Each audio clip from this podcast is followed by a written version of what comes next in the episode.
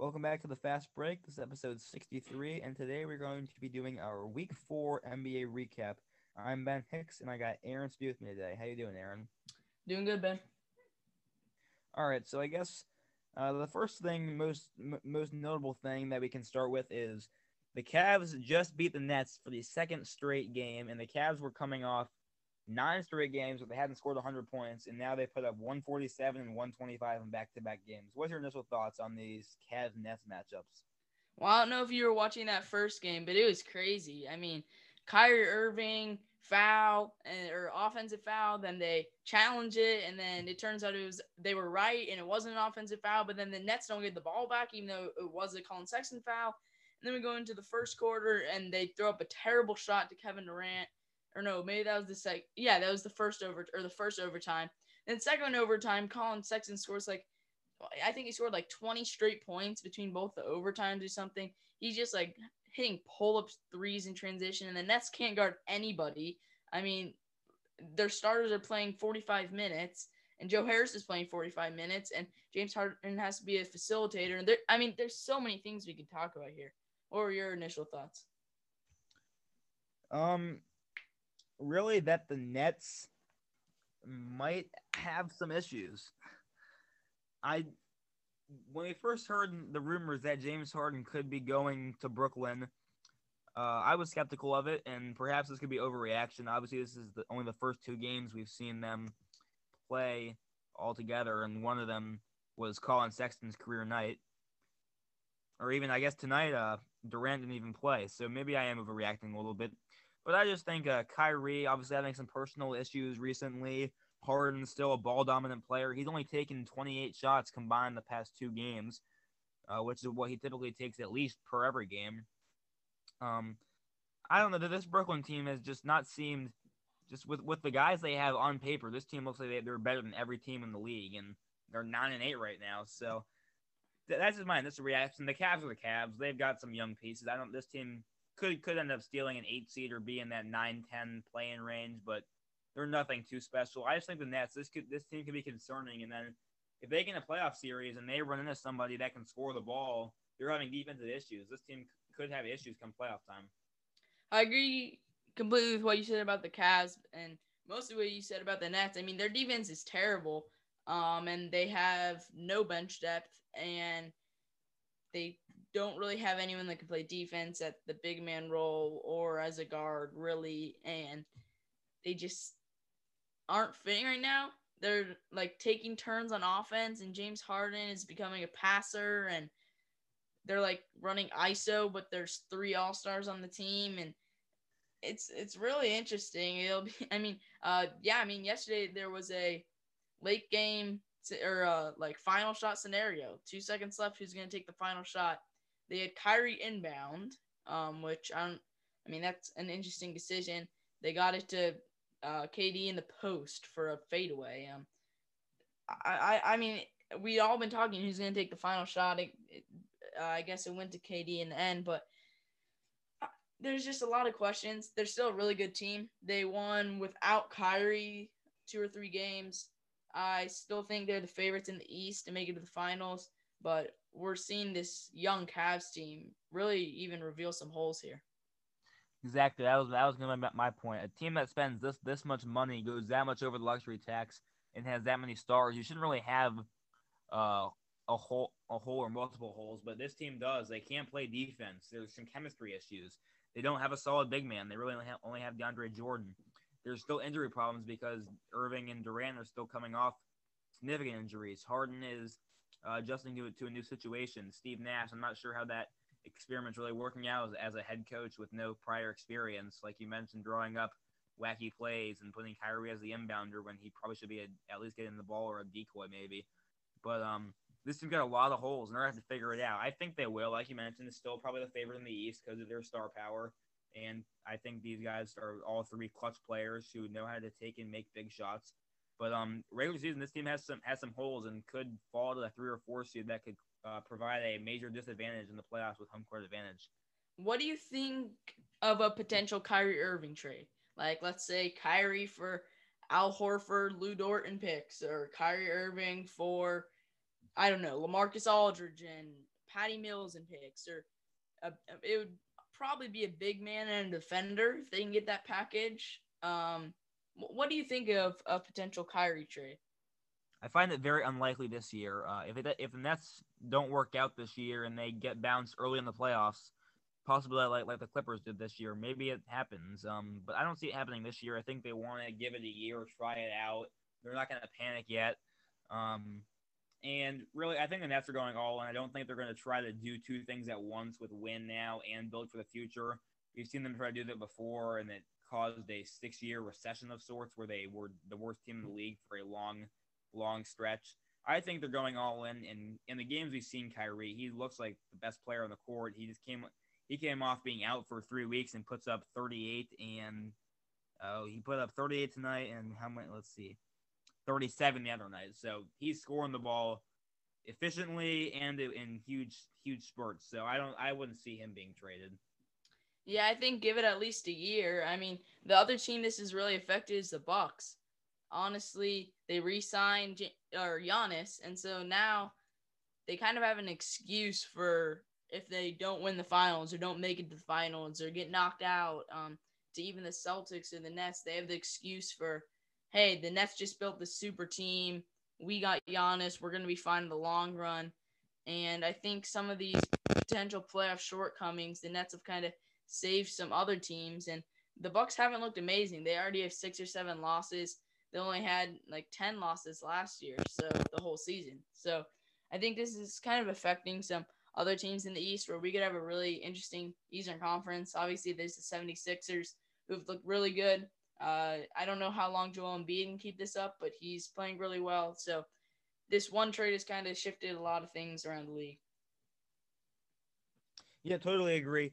Um, the thing about the Bucks I want to mention is in the past we've seen them beat good teams and prove they deserve to be up there, but this year their losses are to uh, the Heat, the the Jazz, the Nets, the Lakers. They're losing to good teams, games that a team you think should be in, in the NBA Finals. Those are games you want to see them win, and most of those are home losses. So especially just last last night against the Lakers. They lose a home game. That's a possible NBA Finals rematch. When all the media outlets think we're going to see uh, Giannis against LeBron. They're not winning those marquee matchups. So I think there are some some issues there as well. The team I want to mention that is over, that is overperforming now is New York Knicks. What are your thoughts on on New York? Yeah, for sure. The Knicks are a great team to talk about.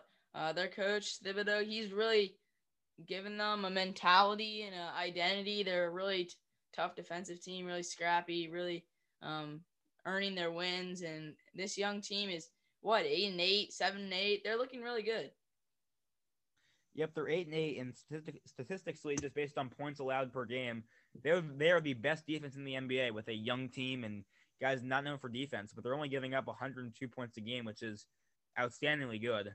Um, it's, it's rare for to a team to only give up about 25 and a half points a quarter.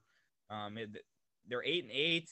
They got some good wins, good road wins. RJ Barrett's playing good. Julius Randle putting up great numbers. Mitchell Robinson look, looking like a future uh, great double double guy.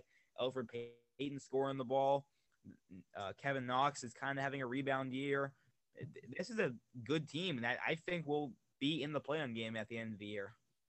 Yeah, I agree. I think they'll definitely make the play-in, and I'm gonna make the pivot uh, to force you to talk about the next team I want to talk about. You mentioned them earlier the Bucks losing to the Jazz. I mean, that's a game the Bucks can't expect to win. Jazz second in the West. I mean, they're on a six game winning streak, uh, looking good. What do you think about them, huh? Donovan Mitchell is a superstar. Obviously, Shaq criticized him post game last night to his face, and he just brushed it off. Said he's been dealing with it his whole career, and really he has. Uh, smallest market in pro sports in Salt Lake City, and he's just he's balling. Rudy Gobert getting that huge contract, not having his greatest season, but still a good double double guy. And Mitchell is really leading them a seven, six or seven game winning streak, like you mentioned. Um, Gobert's double double. Bogdanovic is 13 points a game. But Mike Conley and Jordan Clarkson, two under the radar guards, both you both you can consider veterans, and they're really excelling that team to another level. This Jazz team, I think, if you had me right now, seven game series, Jazz Clippers, I'll take the Jazz. Yeah, I mean, honestly, with all the Clippers problems, that's not a terrible take, but you're right. Jordan Clarkson, definite six man of the year candidate. uh, most points for a player coming off the bench right now. But I mean, Shaq just hates the Jazz. You saw that random Rudy Gobert beef on Instagram came out of nowhere. Then this Donovan Mitchell stuff. He didn't even know who Christian Wood was a week ago. Called him a casual. I mean, Shaq doesn't know what he's talking about. But the Jazz are really good. Um, somewhat surprisingly, even for me. So I'm really optimistic about them. Yeah, the thing with me, I was surprised. Obviously, they're a good team, good playoff team. But Rudy Gobert, obviously, still having a good season. But I would expect him, especially after getting that contract, to have a one of his better seasons. And it's really one of his just an, an average season for him. And they're still having the best season since uh, the duo of him and Mitchell were paired together. So I think they will be able to keep this up, and it'll be interesting to see if they can. Yeah, for sure. Who's the next team you wanted to mention? Let's talk about the Raptors as we talked about them last week, and they're kind of making a comeback here. Siakam's playing better basketball. They're winning games, winning games on the road, finally beating teams they should, like the Raptor or like the uh, Hornets and the Bulls. So, what are your thoughts on them? Do you think they can make a, a push and get back in the playoff hunt? They should be making a push. I think uh, we kind of saw this coming. There's no way they could have finished second to last in the East, um, and I'm really hoping they can push it forward obviously Kyle Lowry is aging. I don't know if he's hurt that much, and Pascal Siakam is still trying to find his role. But hopefully they can make it to a playing game. Obviously, with all their depth, they can um, hopefully maybe even win a playing round series or two or game or two and make it into the playoffs because there's a lot of potential for them to do some good things. All right, the last team I want to mention, shorter episode today, is the Orlando Magic who started six and two, first in the East, and have now gone one and six in their last seven games to have a record of seven and eight currently, not in the playoff picture. I thought it was a solid start, like like they could have had, maybe get to possibly 11 and 4, 13 and 6, and uh, could, could propel them to a lower seed in the playoff if they go mediocre the rest of the way. But their hot start was just right out the window with a bad week, bad two weeks, now under 500 already. This team has a lot of holes. Still not good guard play. Markelle Fultz towards ACL, obviously. Vucevic still playing solid basketball, but not the uh, all star caliber we've seen recently from him. What are your thoughts on the Magic? Yeah, I'll, i have a couple teams I can mention before we wrap up. But with the Magic, obviously, there was that Cole Anthony buzzer beater that was uh, pretty crazy. They've really been mediocre the past two or three years, and I think this is kind of where they'll end up. They might be a seven or eight seed. They might be in the play, and I'm guessing they'll be around that range. But I'm not too excited about Magic basketball. They're pretty much the same team as last year, um, other than obviously Cole Anthony. Uh, so another couple teams I can talk about, and you can kind of choose which one we focus on. Uh, there's the Grizzlies with Ja Morant coming back and winning four straight. Uh, COVID kind of ruining the Wizards and Bradley Beal's outlook uh, Jerami Grant and the Pistons, who we talked about with All NBA, uh, Zion, and kind of the hype around him, or if there is still hype around him, and Trae Young with loss of his confidence. I mean, uh, a couple couple other teams we could maybe mention here. Well, let's start with the Pelicans. I saw a stat that in Zion's first game he had four or five threes, and in, in every game since then he's he's had a combined two threes. So he's beat really uh kind of a one-dimensional player, and I'm surprised. I think NBA coaches they're starting to get dirt on him, how to stop him, how how to take him out of the game plan, how to really make him uh, just uh, not an X factor so much. And the Pelicans really aren't they're not winning basketball right now. Let's see what their record is. They are currently uh, five and okay. nine and 12, 12 in the West. Oh wow. They're still two and a half games out of the playoffs. Uh, if you remember, they had that big draft class just last year, getting Zion, Jaxson Hayes, and Nickeil Alexander Walker. Hayes has been bad. Alexander Walker is barely even playing. Um, if you look at their stats here, Brandon Ingram, I'm still pretty high on him. He's putting up 23, 5, and 6. Steven Adams having a down year. Zion obviously putting up big numbers. Josh Hart underperforming. Lonzo Ball not very efficient. JJ Redick only eight points per game. So th- this team's got a lot of holes. That, once again, as we mentioned multiple times now, um, I think this team might. I, I think the Thunder are, are better than them. I think the Kings are better than them. The Spurs might be better than them. The, the Grizzlies definitely are. So th- I think the, the Pelicans aren't looking too good to me. If, if they want to not waste the first years of Zion's career, this team's going to need a major upgrading at the trade deadline or in the offseason. I mean, talking is better than them. We can figure that out in our power rankings whenever we record that. But with me, I just Zion's putting up the numbers. What 26, 24 around that range points per game, 23 maybe, but I don't know where the hype is. He had a dunk or two against the Kings that was pretty special, but other than that, I haven't seen too much about him. He's supposed to be like the guy saving the NBA, face the league, all the hype around him. And with the Pelicans, they're like kind of mediocre, mid bottom in the West, and he's doing well, but I feel like there's kind of been a little of attention lost on him. Yeah, that's a very good point. They're they're bad, just to be quite honest. And the Nets, yeah. obviously, recently with Kyrie, they've kind of been the center of the league. Still big media presence around LA, both teams, LeBron especially. So I just think they've kind of taken a back seat. They're not they're not winning. It's not like everybody was anticipating his return. He's played every game so far this year, I believe. Um, there's just bigger stories, and I think especially people aren't as interested right now. It's not like we're waiting. Oh, what's Zion going to do? Because he's not the best player in the league like he was in college anymore, and we're not anticipating his debut. He's just not as media worthy anymore. Yeah, right. Uh, the last team we can talk about, which is a team that I was interested about, was the Wizards and kind of what they're going to do with Bradley Beal. They've been really bad so far. Uh, I think they're maybe last in the East, second to last maybe, but um, they're just really not doing that well. Westbrook is kind of fallen off. He's probably still putting up numbers, but I haven't seen too much about him. I don't think he's doing that well. And Bradley Beal is the perfect opportunity for ask for to ask for a trade. I don't think they've played the last like five or six games. They've all been canceled because of too many coronavirus cases. They might be playing tonight or tomorrow if they got things figured out. But I think Bradley Beal now is this opportunity to maybe leave or go somewhere else. Or uh, this team's just yet again having so many problems. Yeah, it's just a bad basketball team, a bad organization. I think Beal will be shipped out eventually. I sure hope so because I love to see him be in a winning organization, winning culture. I'm not sure if he'll get to choose. I doubt it, but I think he'll end up being shipped out.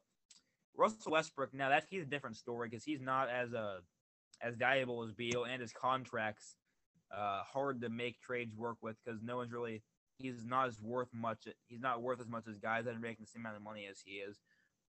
I think if if Westbrook was able to rework his contract to bring down the salary, we could see the Wizards take a Sam Presti Thunder approach and just try to trade their their two stars per se for for a load and a load of assets and draft picks. What are your thoughts on on that uh, possible idea? Yeah, I mean, there's a lot of directions they could take, but the one direction I can't see is them just pressing forward with this team.